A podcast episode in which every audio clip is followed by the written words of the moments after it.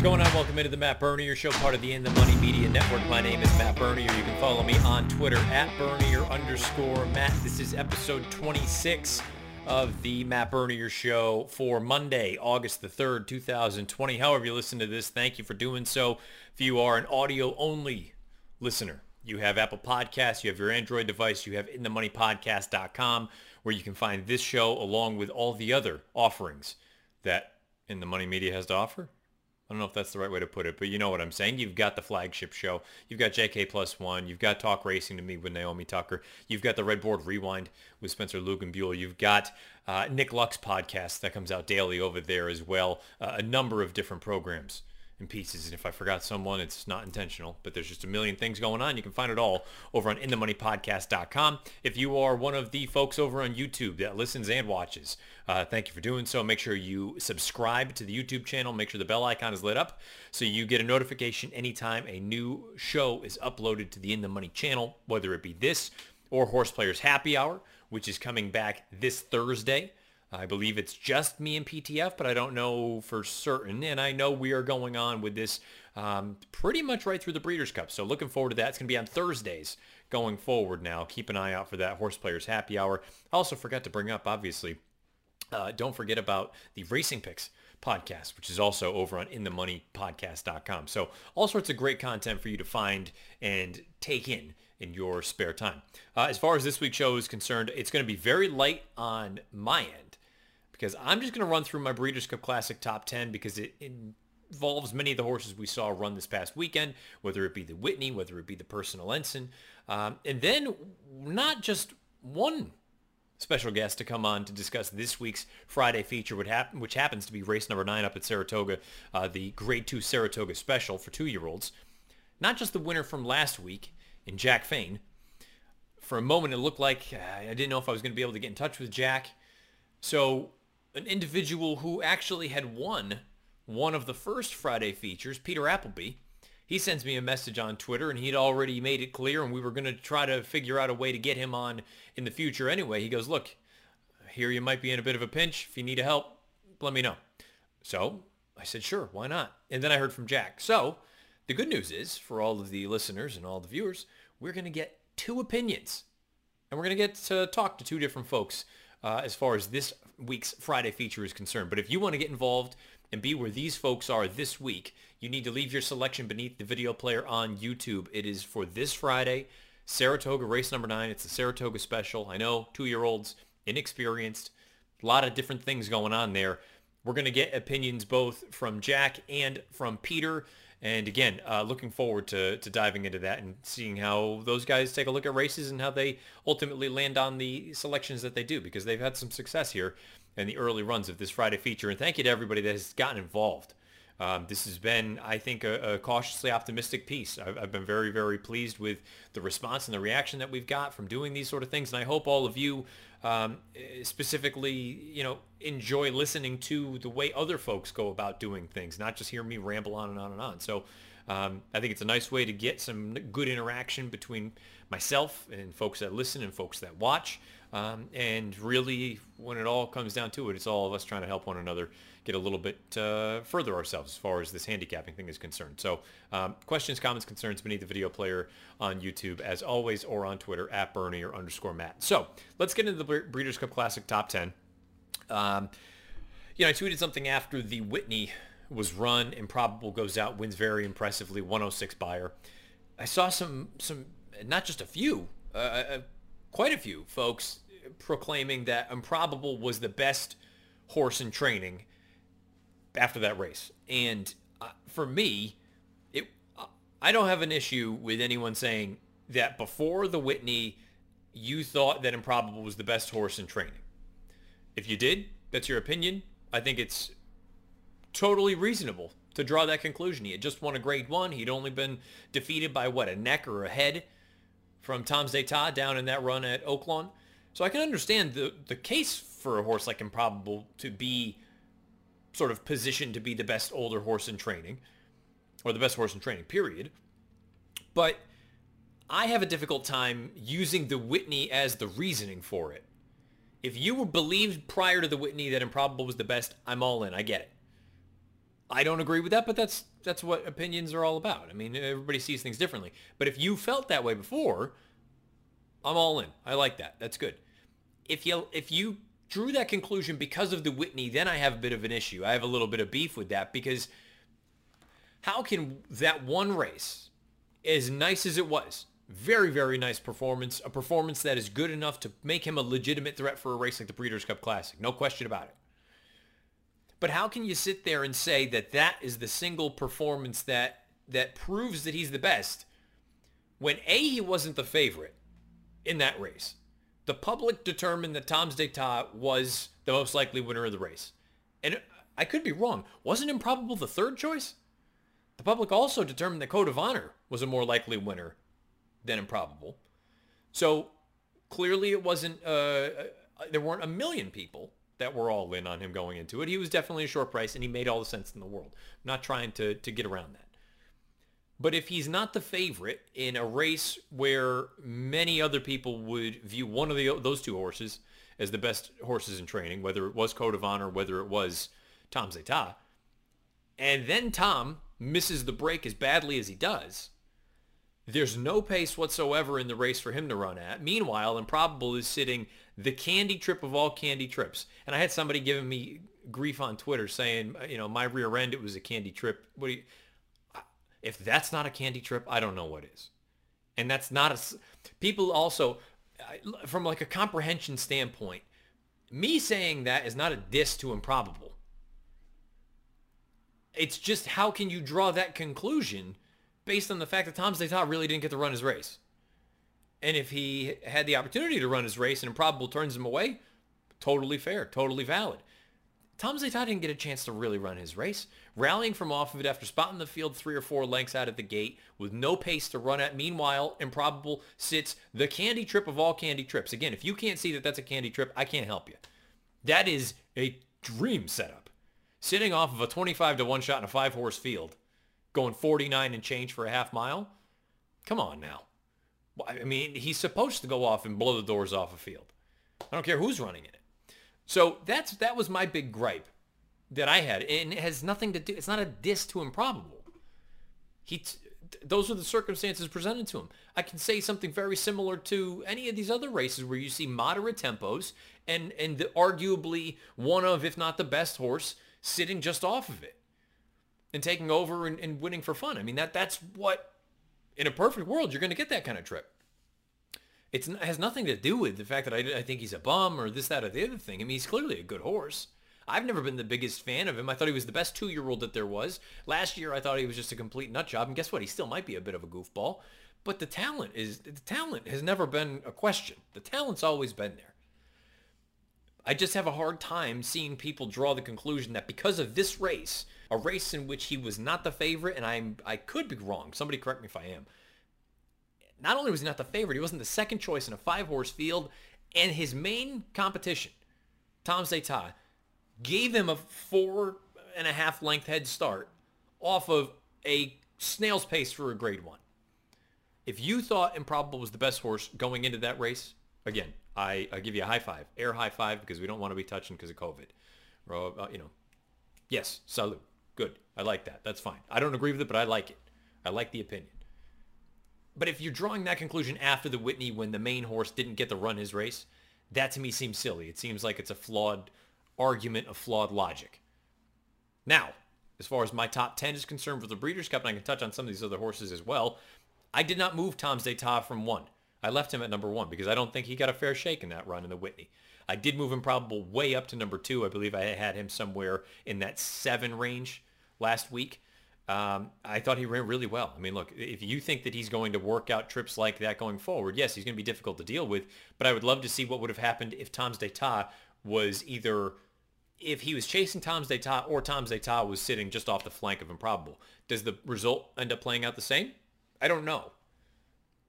But I'd like to find out, especially before I go there and, and definitively say one is better than the other. I believe Tom's d'Etat was the best horse going into it. I picked by my standards. You'll hear his name come up here in a bit. I still love by my standards. Still think he ran a great race and still think there's room for him to have a chance. But Tom D'Etat, I think, is the best horse. I moved Improbable to number two. Tiz the Law is at three. Maximum Security, I'll move him up one.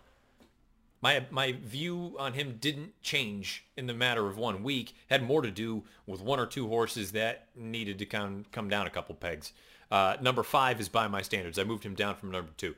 By my standards, I'm sure some people are going to hear this and say, "Oh, well, this is because you like the horse and whatever." Da da da. da. He may very well have proved in this race here and the race prior in the Stephen Foster that he is not of the same caliber as Tom's D'Etat or Improbable. If I'm playing devil's advocate, neither of those races set up particularly well for by my standards. Now, if you want to say that in order to be a true grade one animal, you need to be able to overcome that sort of thing, um, or you need to make sure that those two horses are not lengthening on you down the lane, you know, I, I'm not really going to argue with you. You're probably right. But at the same time, I think it would be interesting to see if he could do any better. And I'm not, I don't know if he could. He, he might not be able to.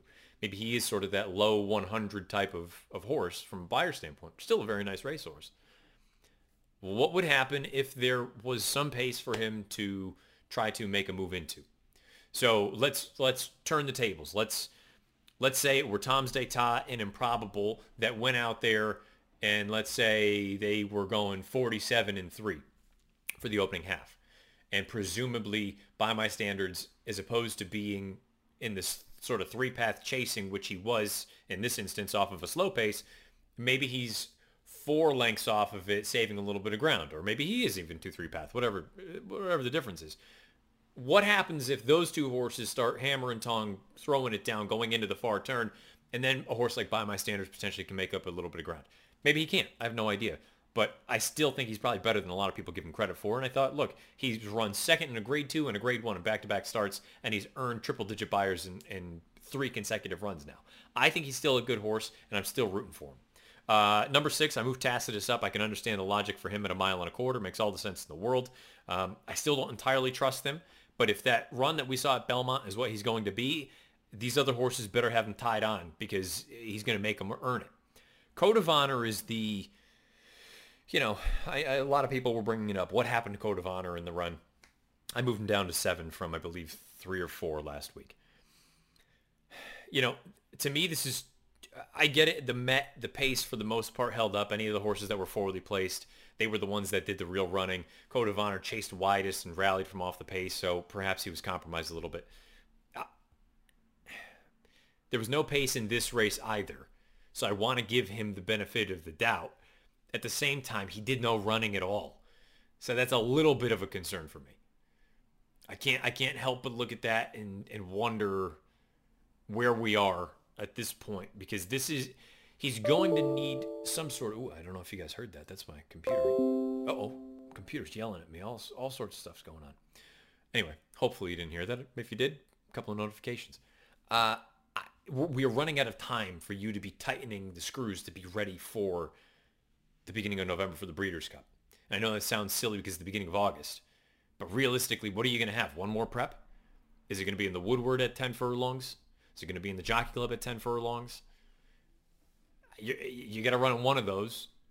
I'd be stunned if you ran in both. And then you're going to have to be ready to peak down in Keeneland. I just, to me, he is very, in the, I don't want to put him quite in the same category as McKinzie because I, I just, I don't trust McKinzie flat out right now. I don't, I need him to prove to me that he is actually the horse that he was last year. And I, I'm not, I'm not convinced of that. Code of Honor, I'm, I'm starting to wonder a little bit. You know, that Westchester looked awesome. Beat inferior company. Runs in the Met, runs well. Not great, but runs well. And then this was a bit of a dud. Now, again, if you are someone looking at it from a race shape standpoint, he had no pace to run at. Going to be very difficult to close into those fractions against this level of animal. I'm I'm wishy-washy on Code of Honor at this point. Um, I, I, I, slid him down a little bit, and I could see him continuing to slide if things don't kind of sort themselves out here pretty quick. Uh, number eight's Honor AP. Now, the shared belief, boy, there's a lot to unpack with the shared belief because I look at these speed figures, and uh, I believe Jay Privman put out a story where Andy Beyer was even quoted saying the third place finisher, there was a little bit of pause when, what is this horse's name? Kiss Today Goodbye I mean, you're telling me that the top four horses in that, I believe it was a four-horse field. They all earned 101 Beyers or better.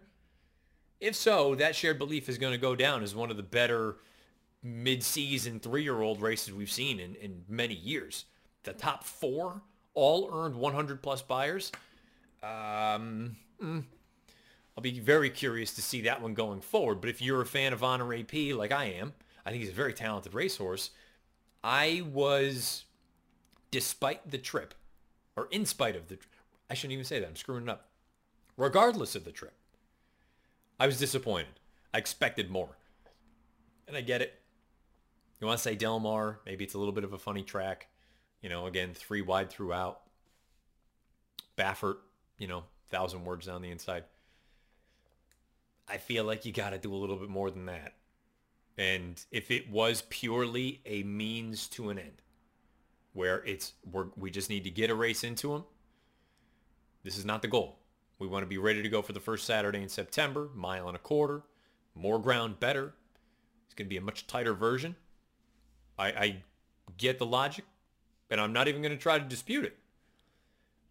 My own personal feeling is I wanted to see a little bit more than what we did see there. The good news is uh, he still looks great, and I would venture a guess he will take a step forward. If for some reason he runs a complete dud in the Derby, I mean, I, I wouldn't be surprised if they, they took their, their, their foot off the pedal and gave him a little bit of time. But I, I'm not ready to write him off after that. I would have liked to have seen more and I'm very skeptical that all of those horses ran 100 plus Beyers. That seems highly unlikely, but you never know. It's totally possible. Uh, I left Uncle Chuck in at number nine. I'm very anxious to see what we get from him on Saturday versus Tiz the Law.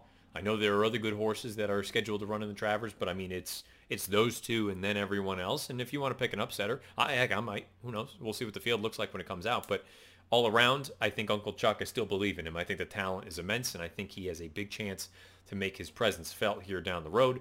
And number 10, I did not take her out. I left Midnight Bisou in for a few reasons. I still, maybe I missed a, a post-race quote from the personal ensign. I still don't know what race they're targeting, but she's as good as anyone to fill in with this number 10 slot. She did not win the personal ensign. Vexatious did. If you'll remember, I made a comment about Monomoy Girl and the fig that she earned and I said, you're telling me in start number 26 or whatever it was that Vexatious ran the best race of her life? Maybe she did. And maybe she ran an even better one up at Saratoga in the personal ensign. Uh, you know, if all of a sudden Vexatious is a 105 kind of horse, I mean, she's she's going to be a, a, player in the Breeders' Cup. Whether Bisou runs in the distaff or not, whether Monomoy Girl runs in the distaff or not, whoever shows up there. I mean, if, if Vexatious is a triple digit plus, and in some instances like this, a 105, I mean, yeah, she's going to be among the favorites for the race. Uh, you know, I think it's a fun division. I think it's wide open. I don't know. The, I'm talking about the distaff. I don't know who's going to end up going where, but it's a fun group to look at. And I think the Kentucky Oaks is only going to make it that much more intriguing because I do think there's plenty of talent in that three-year-old girl division. So um, you know, again, I, I left Bisou here. You could easily put in Art Collector. You could put in Ben Battle. You could have put in a number of different horses. And let me know beneath the video player on YouTube, what is your top 10 for the Breeders' Cup Classic right now? And I get it. A lot of people, you know, those, those, you know, those, those old farts. No, I shouldn't say old farts. But the no fun gang. They, oh, what difference does it make? It's a list uh, two, three months out from the race. It's for fun. It's for fun. Something to talk about. Jeez. Have fun. For once in your life. Something that we can all just BS back and forth about, huh? Let me know. Top 10. Breeders' Cup Classic. Beneath the video player here on YouTube. For me, Tom's Day d'Etat, Improbable, Tiz the Law, Maximum Security, By My Standards, Tacitus, Code of Honor, Honor AP, Uncle Chuck, Midnight Bisou. Now, let's get into the two interviews this week. We're going to go right back to back. We're going to start off with Peter Applebee.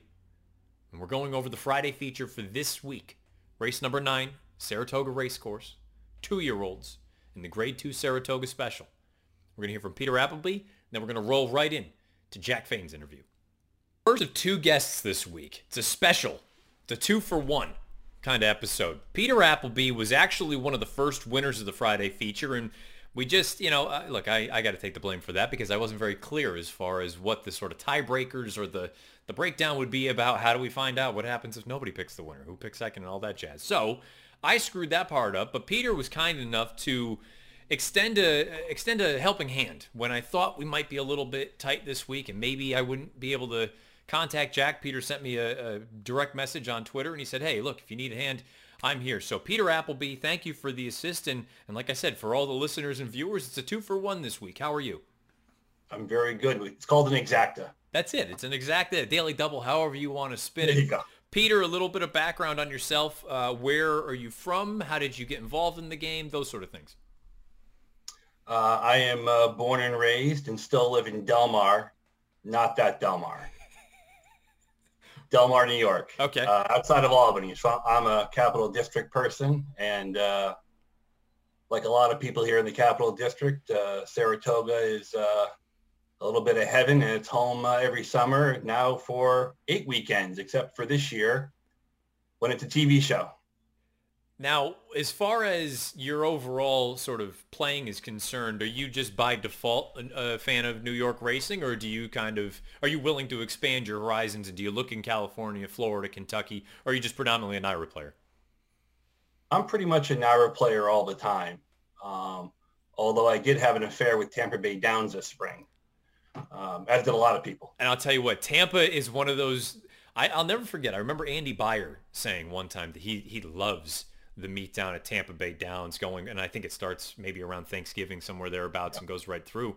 And uh, for one, my last year at the Racing Form, I dove deep into it, and it's if you can get a good feel for the track, it's a fantastic opportunity. The problem is, uh, you know, from whatever reason, look, I've had a pretty crummy year all around from a gambling standpoint, but this year I just got absolutely torched. Eh, you can see giant prices left and right, but you can also get some some pretty logical horses that'll end up paying some decent prices. What led you to Tampa as opposed to maybe a Gulfstream or somewhere else? It's a good question. I don't know. Um, certainly a lot of the New York connections, I mainly am a New York player, um, are at Gulfstream. And, uh, you know, we were locked in the house for weeks signed in, and Tampa was running some of those off days. And I said, oh, let's pay attention to Tampa here a bit. They got some Finger Lakes jockeys there. Uh, so some New York folks go down there. Um, and then you did have a fair amount of grass horses shipping over, the big barn shipping horses over from uh, from Gulfstream because the turf course is so well regarded at Tampa. So you did have a, a fair mix of stuff. And um, and then I looked a little bit more into the place. The, the, the physical plant looks like a pretty nice uh, little track.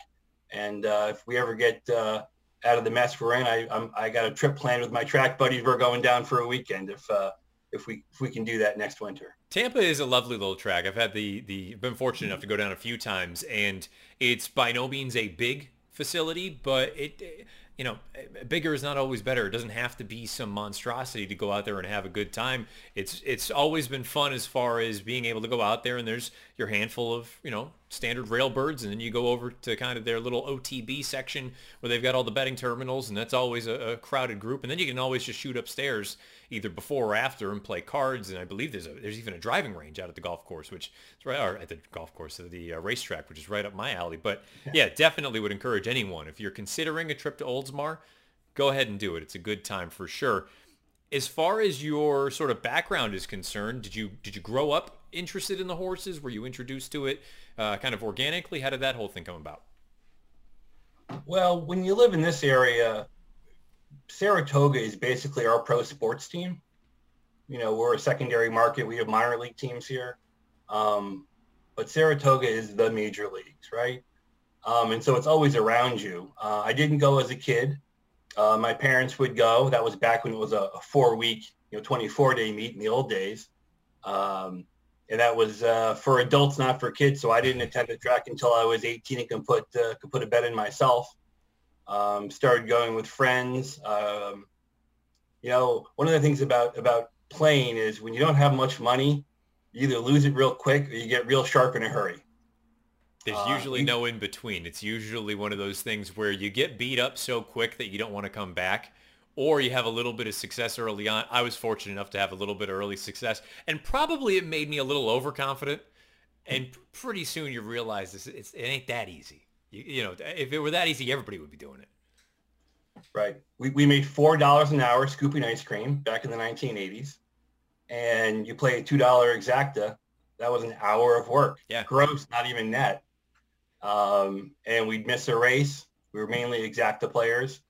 And we'd say, you know, if you didn't hit the first four races, that was more than what you had made the night before working uh, in college. And, uh, you know, we look at that's another that's another hour. That's another hour. We got to hit something here. So um, that was my start in, in, in, attending, and we would go sometimes. It wasn't until I got a bit a little bit older, um, into my late twenties and my thirties, where the light bulb really went off. Um, just the, the, town's fantastic. Uh, I live about 45 minutes away from there. Um, started going on a, on a much more regular basis. Um, in terms of horses, um, the Easy Goer Preakness. Um, I was an Easy Goer fan and was sadly losing that day. Um, that's a good lesson to, to, to learn uh, early on. But just the excitement of that race. I mean, that stretch duel is legendary for a reason. Um, and it grabbed me. Uh, and uh, marinated for a long time and I would go and I'd pay attention. Eventually it was like, wait a second, this is the best track in North America. This might be the best, you know, yeah. when, when, you grow up down the street from Yankee Stadium, you probably think, well, that's Yankee Stadium. We go there all the time, whatever, you know. Um, and a lot of people, it dawns as you get a bit older, what's, what's actually in front of you. I think it is one of those things that with time you grow to really understand how, I don't want to say spoiled, but how fortunate being in that sort of area you are. I mean, me, I grew up in Western Massachusetts, and everyone just all automatically assumed that Suffolk was the closest track to me, when in reality, Saratoga was. And Saratoga was the first track that I ever went to. And, and to your point, for anyone that's familiar with this, when you get off, I don't know if it's not 87 technically. I don't know what what highway it is, but when you get off and you're right there on Union, and all of a sudden it opens up and you just you see the grandstand it's almost like one of those like the aha moment of like this is unbelievable. It's it's so beautiful and it's a shame that we can't all be up there this year. Hopefully everything will go back to some sort of reasonable standard and we can get back out there in, in good order next year. As far as this race is concerned on Friday afternoon, again, I know I didn't do you any favors by giving you, you know, horses that are well established and have gone out and proven themselves in the afternoons. Race number nine, six furlongs, the grade two Saratoga special. You only have two horses who have defeated winners at this point. You only have two horses that have even faced winners. One of them happens to be a graded stakes winner in Cazadero for Asmussen and Ricardo Santana. He looks like he could be a little bit of anything. And Peter, I had said to you at the top when we came on, this is legitimately the first time I'm looking at the race, other than when I picked it out and saw it was a big full field. So all of the mm-hmm. weight for the listeners and viewers is on you and Jack this week. So please, however, how would you typically start going through a two-year-old race like this and show the folks who happen to be watching on YouTube the notes that you have prepared? Yeah, buddy. I promise not to read them. as long as you can make heads or tails of it and give us a little bit of, you know, a little insight here and there, with these sort of races, where do you typically start off? Well, you know, in a two-year-old race like this, and Saratoga, amongst everything else, is known for great two-year-old racing. So even this year, with the pause we had in New York racing, this is a really classic Saratoga two-year-old race. Full field of 11. You have, obviously, they're all winners. They've won early in their first or second start. Um, all but one are in a special weight winner. One's a state bred special weight winner, one's a one's a claiming winner. Um, of the 11 horses, they last ran at six different tracks. Gulfstream, Monmouth, Saratoga, Belmont, Churchill, Keeneland. Good luck to you handicapping the race, right? Two-year-olds, mostly pretty well-meant horses. They're precocious. They've won early. Um, and so for me, you're looking at a couple of things.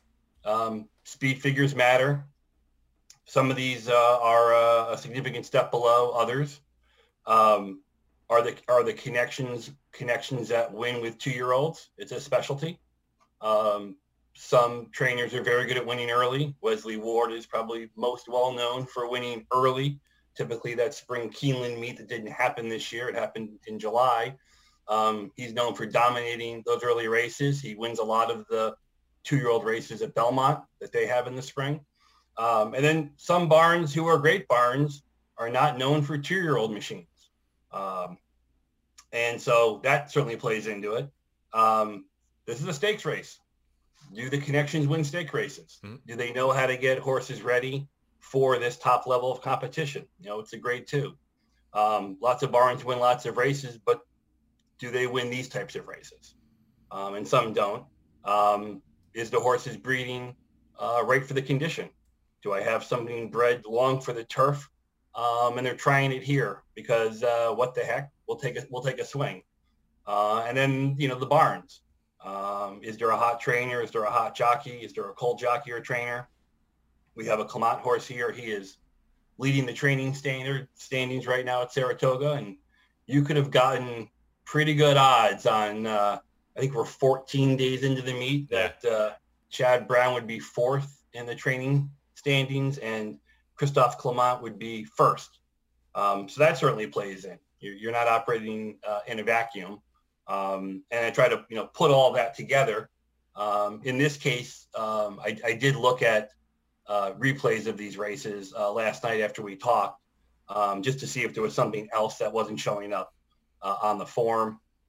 I'm a DRF classic PP guy. Yep. Um, that, that's what I use. I will also use um, some of the Timeform information, particularly the work David Aragona does mm-hmm. uh, with NYRA and Timeform. It's a different way of looking at it uh, than I'm used to, so it's nice to have a, a different lens on something. For sure. Uh, and I, will use that uh, as well. And then here locally, we have Capital OTB, yep. and during the Saratoga season, as you know, um, every day Saratoga is running.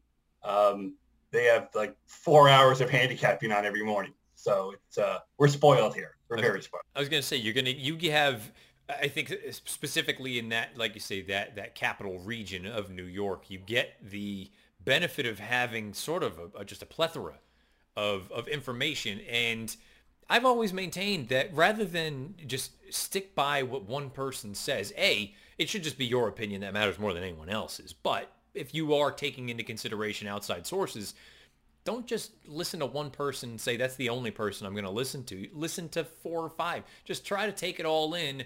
And as my buddy Michael Beychok has pointed out to me years and years ago, when I was first really kind of cutting my teeth, he said, it's basically a big gumbo. And you got to throw it all in there and you got to stir it together and whatever comes out is what comes out. And you hope that it tastes good today as opposed to taste bad. And in instances like this, I think it is. It's just one of those things where you cultivate as much information as you can from sources that you trust and you enjoy and you believe in. And you just try to synthesize that as well as you possibly can. And you guys are very fortunate to have the Capital OTB folks. And you brought up David Aragona, uh, obviously Mike Beer, Andy Serling up there, uh, Anthony Stabile, everyone that's involved with sort of the New York circuit does a tremendous job. Nick Tammaro, I'd be remiss if I didn't mention Nick's name.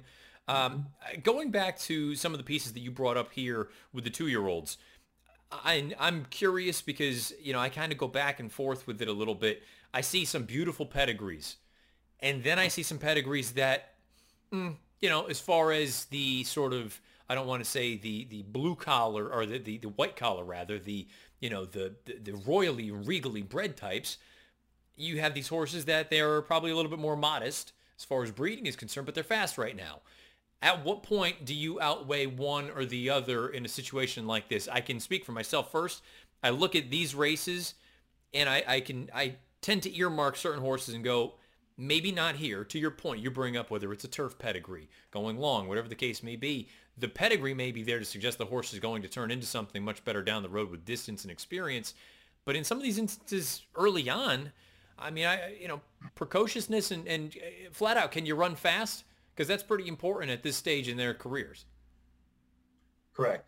Yeah, I think when you're seeing a typical two-year-old maiden special weight and they haven't had any starts or one has had a start, I think you're leading more on breeding and connections there. What did they pay for the horse? Oh, they paid 500000 for the horse. It's a Chad Brown-Klaravich. Okay, circle that one. Um, you know, some stuff like that is somewhat obvious. When they've run a time or two, um, they start to stand on their own. Um, I think breeding is less important um, once they've run, because like you said, you have plenty plenty of horses that were modestly bred uh, and uh, you know won the Derby. Um, and then there are plenty of horses people paid millions for, and they couldn't get to the track or couldn't get out of the gate. Yeah. So I, I here I, I, rely less on breeding for a race like this because um, they've all run, and a couple of them have run more than once.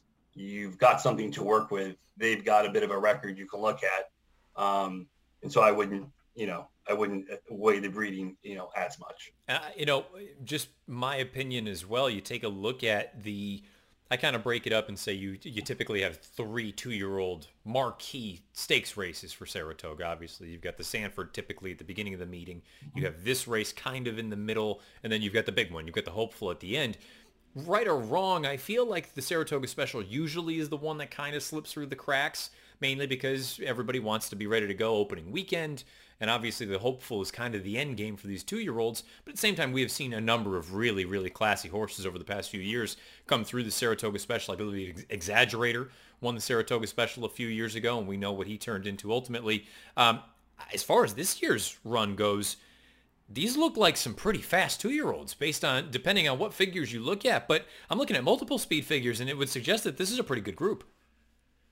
I agree. This is a grade one field for two-year-olds. At this point, absolutely. I mean, you have the experienced horses, and you brought it up, a horse like a Cazadero, who's already a graded stakes winner. He's already shown the versatility to win, on, albeit on a softish lead out there forward, not setting, you know, the world on fire fractionally. But then he came from off of it just as nicely, goes off and wins professionally. You've got a horse like the Ride of a Lifetime for Nacho Correas, who highly underrated barn in my opinion. He is as good as anyone. He doesn't have the stock that many of these other barns do, but boy, he can get, when they get good, they stay good.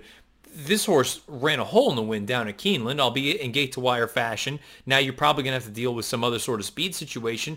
And then on the flip side, you look at some of these other runners. You look at a horse like Garoppolo, who may be a little bit on the slower side for Kelly Breen, but again has shown the ability to sit off and still be effective and go and get it done. Ultimately, where where was your sort of eye going? Who were you most intrigued with in this race? Well, to me, there was a, there was a break in the race. Um, there's kind of pretenders and contenders. Um, and there are, I think, five here that kind of stand out if you're going to say, okay, who's got a reasonable chance to win this race? Mm-hmm. They all draw on the outside. Cazadero, Momos, Ride of, Ride of All Time. Oh, sorry. right of All Lifetime, uh, Jackie's Warrior, and Roderick. I mean, I think those those five kind of stand out. Well, I will say Garoppolo for Kelly Breen, who will be a big price in here. The running line doesn't mention this, but when you watch the replay of that race, the horse was coming pretty well and had the lead and bore out repeatedly. And Saez had to fight him. He went out to about the 10 path at about the eighth pole. And he kept fighting him back, fighting him back. And so if that horse runs more professionally, that Beyer could jump up 20 points. Um, that's not my pick. I'm not that brave.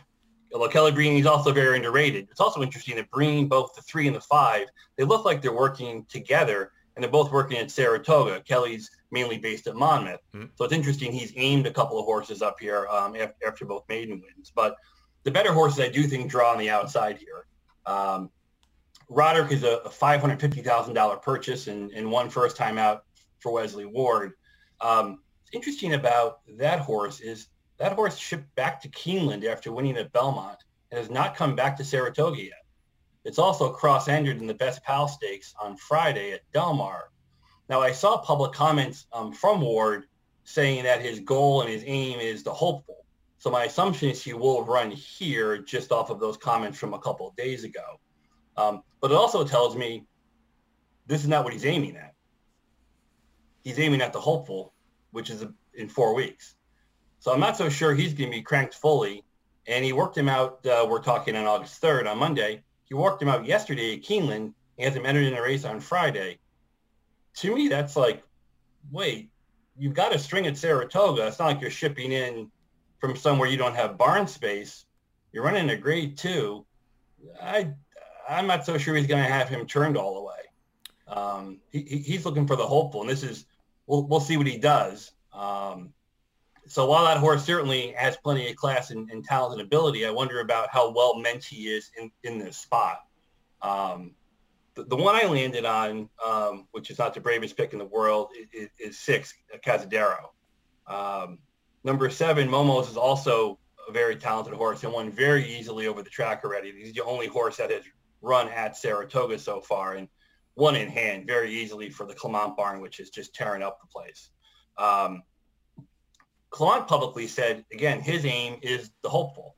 He has not had a public work since winning that race on July 18th. It's a bit of a quick turnaround in today's terms mm-hmm. to come back in about three weeks with a horse like this. Clement said, well, I could train him up to the hopeful or I could run him here. I guess we'll run him here. Not exactly a great vote of confidence that this horse is primed and ready to go. It's a free shot for him. If he wins, great. It's a paid workout. You cash a big check. You're a grade two winner. And up to, up to the hopeful we go. But I don't think he's all that well meant here. So I think two of the of, of the main horses here that will take a lot of money, I don't think are particularly well meant here. Um, the nine uh, did did run a hole in the wind uh, his last time out of Keeneland. He's going to have to improve again off of that to win this. I'm looking at the ROI on two-year-olds and the ROI on on uh, stakes racing for that barn, and I'll go a different direction. Totally fair. If he beats me, he beats me. Um, you know, he's got Jose Ortiz up, and Lord knows he can win races. Um, but I'm, I'm, that's the type of horse that, that's going to beat me. He also has not yet shipped to Saratoga. He's running down at Keeneland. He's been been training there. Um, to me, with a two-year-old, not to ship them in ahead of time, and maybe he'll have a breeze over the track today or tomorrow. It just doesn't show in the PPs yet. But as of today, I think like you're running in a grade two stakes. You, you think you could ship in? Yeah. Um, ahead of time, you think you'd want to ship in, and the trainers regularly say how much the horses like being at Saratoga. It's a very relaxing environment for horses. It's a great environment. The longer they're there, the more they thrive. So when a horse, you know, doesn't ship in uh, by the Saturday before the race, Sunday before the race, I, I, I kind of question their intent and how ready the horse is going to be ready to go. But maybe he'll win for win for fun. He certainly is talented, but to have to step up again in the third start, I I, I discount that. So that leaves me with the uh, two Asmussen horses. Um, as I said, I, I, landed on six, largely because the ride that uh, Ricardo Santana gave him in that second the second race where he won the stakes race at Churchill, it was such a patient ride. He let the he broke, others broke faster. He let the horse settle, take kickback, get inside of a couple of horses, get used to it. The horse was very relaxed in running. They turned for home. He says, okay, here we go. We tip out, we go. Goodbye, everybody. We win. Um, that is not something you see in a two-year-old that often. And the horse looks so relaxed doing. Also, Santana gets first call um, for Asmussen, and he rode both of these horses, both Jackie's Warrior and Cazadero last time he took Cazadero. I'll take the I'll, I'll take the uh, the cue from him. Um, Asmussen wins two-year-old races. He wins the stakes races. This horse is off of a, a six-week layoff. He's he's been working at Saratoga. He's been working well and consistently at Saratoga. Asmussen's run this race five times. Um, he likes to win this race. There are some trainers for races. He's got two here. Frankly, those two are my exacta. I would go Cazadero, Jackie's Warrior with Cazadero on top. I like the I love the analysis and, and the way that you went about sort of looking at it, and I think that's something that a lot of folks may sort of underestimate or, or, or underappreciate. What is the ultimate goal? And, and specifically when you brought up the Clement entrant in here, to your point, we have no published work since that victory. And the idea of why not just use it as basically a workout? If the horse is good enough to win, then look, I mean that that's all the that's all well and good. That's fine, but at the end of the day, if he gets a little bit more experience and if the goal is to go a little bit longer to get that grade one at the end of the meeting, I, I think it's a it's an old school move. I, I love it. I feel like mm-hmm. more barns should be doing that sort of thing as opposed to just train them, train them, train them, and run them four or five times over the course of the year. Yep. But again, to each their own. Uh, you know, I'm not the one paying the bills, so if the owners want to do it that way, the owners want to do it that way along with the trainer but I think intent goes a long way. Is this necessarily the goal for Momos? No, it doesn't sound like that whatsoever. Meanwhile, to your point, you've had the Asmussen horses up at Saratoga. This is a perfect spacing, I would say, for a horse like Cazadero, where we haven't seen him in the afternoon since the end of June. He should be sitting on go for a spot like this, get another graded stakes victory, and then they can kind of bide their time and wait and choose what they want to do. Do you want to wait do you want to run him in the hopeful? Or do you want to sit back and say, you know what? Maybe we want a little bit more ground. We can try the grade one champagne. We can try to get two turns into him at one of these other tracks leading into a race like the Breeders' Cup Juvenile because look, if he were to win this race with two graded stakes wins under his belt already, I think you couldn't help but suggest that he's the leader as far as the two-year-old champion, the juvenile champion honors are concerned. And I think that is something that you need to factor in at this point with his pedigree, with his connections, and you also bring up a very astute point that Santana rode both of the Asmussen horses in their starts thus far. They've combined made three of them. They're all victories. Two of them from Cazadero, one from the other horse, Jackie's Warrior. For him to stay aboard Cazadero, I think that is a vote of confidence. Having said that, you don't really lose a ton with Joel Rosario picking up the mount on the other Asmussen. Um, I love the, lo- the the logic that you use and the way that you laid this out. So Peter Applebee for you in the Friday feature this week, race number nine, the Grade 2 Saratoga Special. Your selection officially is? Number six, Cazadero. Number six, Cazadero, but it's a 610 exacta for Peter in the ninth at Saratoga. Any other horses you would consider using underneath if somebody's looking for an exacta or a try? Maybe somebody else to kind of spice things up? I, I would use I would use one of the two Kelly Breen horses for a price underneath if you're trying to hit hit a triple or a super. I mentioned Garoppolo bore out very badly. Um, he could improve a lot. And then while he only went four and a half um, picking time, that horse was inside horses the whole way and got through on the rail and kept going. Um, that's unusual in, in, a first-time starter two-year-old. That was going from four and a half to six. But uh, gets Javier Castellano, not too bad. Peter Applebee, thank you so much. Where can folks follow you on Twitter? at Peter Rabbit 68, one R. Perfect. Peter Applebee, thank you again so much. He likes the number six Cazadero. We will now find out who Jack likes in this week's Friday feature. Peter, thank you again and good luck this week. Thank you. All right, so we heard from Peter Applebee, who was a former winner, and again, I'll take the blame for not having all the rules really ironed out at that point. This week's winner is here right now. This is Jack Fain. Jack uh, was one of the folks who correctly selected the winner from last week's Friday feature. And again, if you if you missed it somehow, I said it before we talked to Peter, while we're talking to Peter, and now we're going to talk to Jack about it. It's the ninth at Saratoga this week, the Saratoga Special, two-year-olds, six furlongs, grade two. First things first, Jack, thank you for doing this. How are you? I'm doing great, man. It's a joy to be with you. It's a great show. I love the creative idea of the contest, bringing the raw outsider, unheard voice into the mix, and uh, it's a lot of fun. It's like looking forward to betting on the weekend, a big feature down the road. Yeah, and, and really, I, I've been encouraged by the sort of feedback that we've heard so far. It seems like people are enjoying this, and I said it when I first started it, but without all of you, the listeners, the viewers, however you take this thing in, without you guys all getting involved, it really doesn't work. So really, the kudos go to all of you. Um, a little bit of background on yourself. How did you get involved? What's sort of your situation? Where are you living? Where are you based? All that kind of jazz. Uh, I'm in uh, Louisiana, Baton Rouge, Louisiana. Uh, so I hit all the the ones around. Uh, it goes all the way back. I'm an old geezer, Matt. It goes back to Jefferson Downs in Kenner, Louisiana, way before your time. A little bull ring, about 800 foot stretch and a lot of horses would draft from the Orleans Fairgrounds into Jefferson Downs. But you got Delta way up in Vinton, Louisiana. Uh, Super Derby became a big trip for me every year. And when it used to run for 500,000 when it first started, you can believe that. And great jockeys in my era, Randy Romero began at Evangeline Downs in the old Evangeline Downs in Carencro, Louisiana and had the great Eddie Delahoussaye, Angelo Trosclair, Jack Van Berg, big names at the fairgrounds during all those years. So they all got me going, and I'll tell you how I actually got started real quick. I had a, I came back from California on a failed college mission out there with uncle and some relatives, and it didn't pan out. Made it my way back home. Uh, Ann insisted I take a summer job at her office building pushing mail. I was a mailroom jockey. How you like that? No pun intended. and uh, I got whipped around pretty good myself with with the mail and, and making coffee and pushing a mop, you name it, for minimum wage. Minimum wage was two dollars and ten cents an hour back then. And when I got that first check, first check I'd ever gotten in my whole life, it was cleared about one hundred and fifty-six dollars. I don't need to tell you the rest of the story.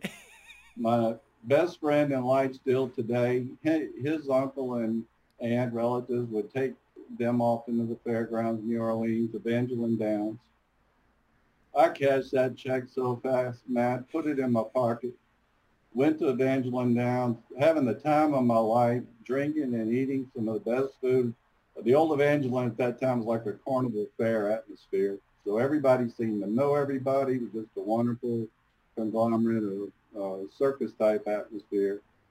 And I, I had heard of Randy Romero just subconsciously. You know, he, he was the big gun around there at the time. I didn't know what the hell I was doing. Uh, you know, here comes this gray horse at Field of Eight. The grade just jumped out at me. I've always kind of had a knack and an eye for the physical embellishment of a horse. So I sort of caught the smooth warm-up and the movement and the post-parade. Knew nothing about odds, betting anything. All I knew was win, play, show. I put the two I put 200 bucks to show. The horse paid $8 to show. That ticket clerk gives me eight $100 bills. Man, I swear to God, I never seen a $100 bill in my entire life, much less had one in possess- my possession. I got eight of them, and the guy doesn't take any taxes, and he doesn't say a word to me. You know, have a nice day. That was it, brother. That was it. I, I got that gold mine streak in my mind that I could beat the game. Of course, 50 something years later, you know, I'm hitting the ATM more. but that's how I got started. A beginner's luck, same old story. Isn't it always that way for the most part? When you really think about it, I mean, I, I was talking with, with Peter earlier, and, and now, you know, you bring up your your story and the way that you got involved. Doesn't it always feel like if if you started off on the wrong foot, you probably wouldn't have really oh, even entertained I, it. I don't think I'd have gone back, Matt. I might have because I I was kind of caught up in the atmosphere and the colors and the trajectory of it all, but uh, no, it was that money, brother. It, it was that money, and it was fun. It was it was very exciting. Very. So you put those two together, and you know you couldn't wait to go back. It is one of those. It's and then as those... you start learning, you start progressing and learning how to handicap a little bit. Well, it is the ultimate task. It just you never stop learning, as you well know. Well, and that's the big piece with, with a game like ours. And I'm not suggesting it's not like that if you're betting on football or basketball or, or any of the other major sports, but it feels like with ours, and again, I haven't been in it for, for a, a tremendously long time, but I have already seen a pretty dramatic shift from when I started to where it is now as far as the process and things like that. So I can totally understand, you know, from the time prior to the OTB or prior to the, the ADW where you're playing at home on your computer to now seeing where we are with these these giant computer sort of groupings, these people they all get together, pool their money, and they oh, just yeah. crush these different pools Absolutely. at different tracks. Absolutely. You know, it's it's fascinating to see sort of the trajectory and the way that things have moved. It's all gone the way of, of data, and it's but there is still that piece, and I'm glad you brought it up because I'm curious what was it about? I, am trying to think of the right way to sort of phrase this. How did you realize that you had a good eye for sort of the horses themselves, whether it be in the warm up or in the paddock or anything like that? Because I have, I've said it before and I'll say it again. I, I mean, I, I, I couldn't tell a horse's head from a horse's ass other than what I, I know. I, have heard you say that. I, you know, it's just one of those things where I, can I can tell when they're a mess. But how, what is it about? That, what is it that you see that ends up? It's a niche, just a niche. Okay. Uh, something came natural to me. For instance, that day on that race, that particular horse just just had a methodical move as though he's very calm, very comfortable, the demeanor. The body matched the mind, if you will. Where the other horses were leaning on the stable pony, and you know that's usually a no-no. Kind of skittish, kind of east and west in their warm-ups and stutter stepping and whatnot. So yeah, that horse ended up winning by eight lengths. You know, I could have made about three thousand if I had to go. They would have had to carry out of there at that point. Ran, you know, I I I I had pulled the cat thief on that one. I was long gone. you, know, you know, you, you bring up though, and it is one of those things. Uh, I had someone who I respect her opinion, especially when it comes to the horse flesh and that side of things. Uh, Gabby Gaud- Gabby Gaudet one time told me, "Head on pony, it's never a good thing." Never a good thing when when the when the oh, horse is going out and leaning all over the the, the oh, pony going out there. Yeah. Never a good thing. So I've really, always had that in the back know, of my head. If you watch the post parade carefully in the Whitney Saturday, who stood out? It uh, improbable stood out to me. He was on his toes. His, his body was in rhythm. Shiny coat. This horse was dead fit and ready to go. And I knew Irad Ortiz, but you know, if he got on the gun and got him slotted properly, the, the others could just forget it. First times he had tied out a four break. What a horse to run down third the way he did. But uh, we're going to have a bang-up Breeders' Cup, brother. It's going to take more than looking at horse flesh on this one. We're going to have to really match it all up to Keeneland, the surface. I'm a big believer in the surface, the the circumference of the layout. Also, I'm a big believer. I don't know if you ever heard of Dick Jerardi. Oh, I love Dick. Great, a Philadelphia great guy. writer. Dick, years ago, the greatest tip I've ever heard in my life. He said most most people's vision airs in the mid-level up on a horse. They want to look at the jockey. They want to look at the ears. They want to look at the horse's head movement. Dick said, get your focus on the ground. Look at the way the hooves are plowing into the dirt or the turf, whatever. Look at the stride factor. Is that horse pedaling 900 miles an hour to get a length and a half? Or is he like Honor AP, taking a couple strides and chewing up five lengths? Ever since that, Matt, it's even hard for me to do today, and that was 20, 30 years ago he gave that advice. Because I still, the natural tendency is to humanly want to look up. You sure. want to see the jockey's movements, the width, the whole caricature. But uh, look at that stride factor, man. I'm telling you, if I could give you any tip on my 53 years of play, get your focus on the ground. Watch the stride, watch the hooves, watch the movement, the lead change. All that is a monster factor as far as I'm concerned. I've been fortunate enough to chat with Dick Jerardi a few times, and I'll never forget we were at the Preakness together. Uh, I was still working with the racing form, obviously, when American Pharoah was running for the Triple Crown, and Dick and I were on DRF Live when we were still doing that, and he laid out the case for American Pharoah and the fact that the Kentucky Derby was the tightener, the race that he needed in order to get to peak fitness, and the fact that he won in spite of being not really 100% fit because he had that such an abbreviated campaign early on as a three-year-old because of his foot issues that the Derby was actually the race that was going to get him dead fit and you were going to really see him take steps forward in the Preakness and the Belmont. And sure enough, I, I mean, it, it, played out very much that way. And I'll mm. never, ever forget that. And I mean, look, Dick Jerardi has a laundry list of accomplishments and accolades to his name, but that, putting it in context like that, I'd never really thought of it or considered that. You know what? Despite the fact that the Derby really was the goal, he still probably wasn't entirely fit. They, the trainer, you know, Bob Baffert may have thought he was 100% ready to go, but when push comes to shove, the horses still need to get out there and, and, play. It's no different than human athletes where you think you're ready to go for week one of the NFL season or yeah. college football. You still need to get out there and play and kind of kind of tighten it up, you know? So yeah. I'll never ever forget that. And, and again, Dick Jerardi, a, a, fantastic writer, great handicapper. He won a boatload of cash in one of these tournaments not too long ago. Uh, it might have been the Gulfstream Park Pegasus uh, ch- Challenge. I'm not entirely sure, but um, definitely a, an accomplished player in his own right. Let's get to the Friday feature here, Jack, because I, I found this fascinating.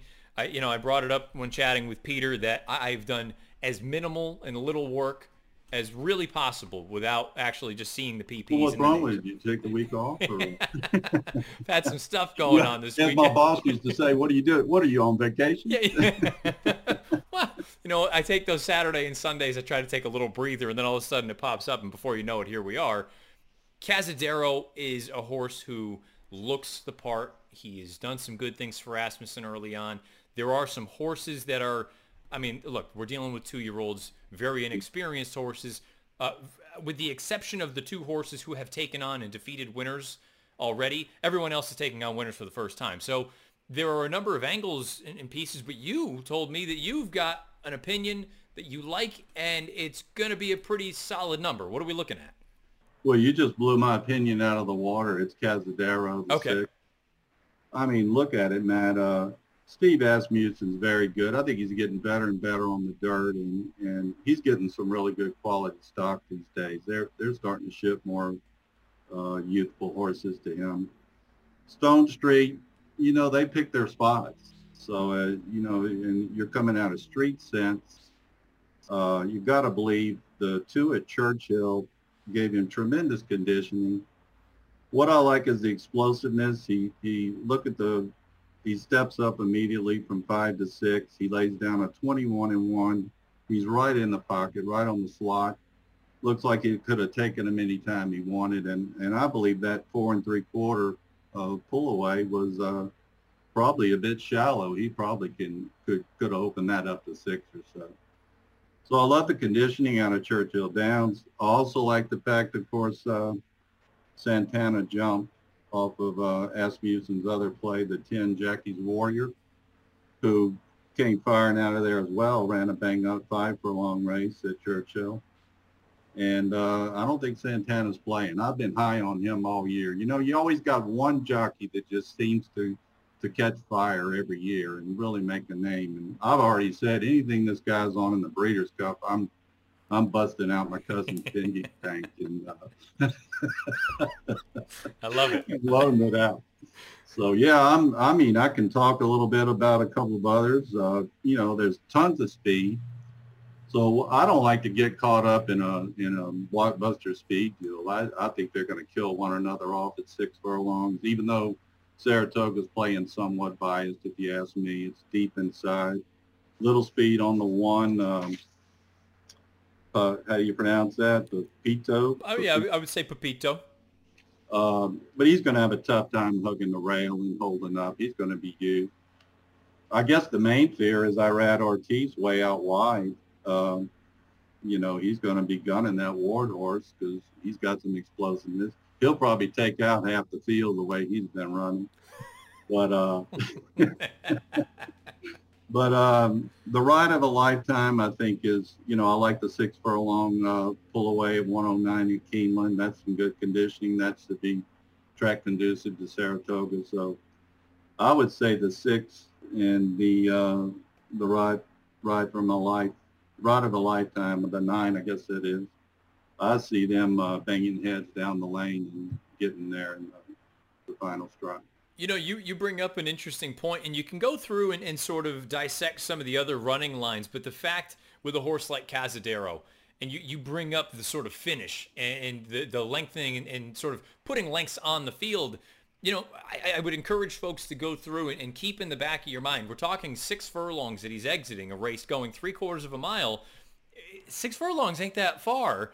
And for him over the final eighth of a mile to effectively put more than four lengths on the field, yeah. and he potentially could have made that even larger, I, that margin? I believe he could have. When Whenever I see a horse close up into position a couple of lengths off in the lane and just just sort of sits with that little regathering momentum and then explode out like anything over three, four lengths like that. I, I think he's got more in him. I, I think he barring traffic, if, if he gets clear, uh, I like the facts. And I, am not nuts about betting people, but in this case, uh, I think Asmussen's hot.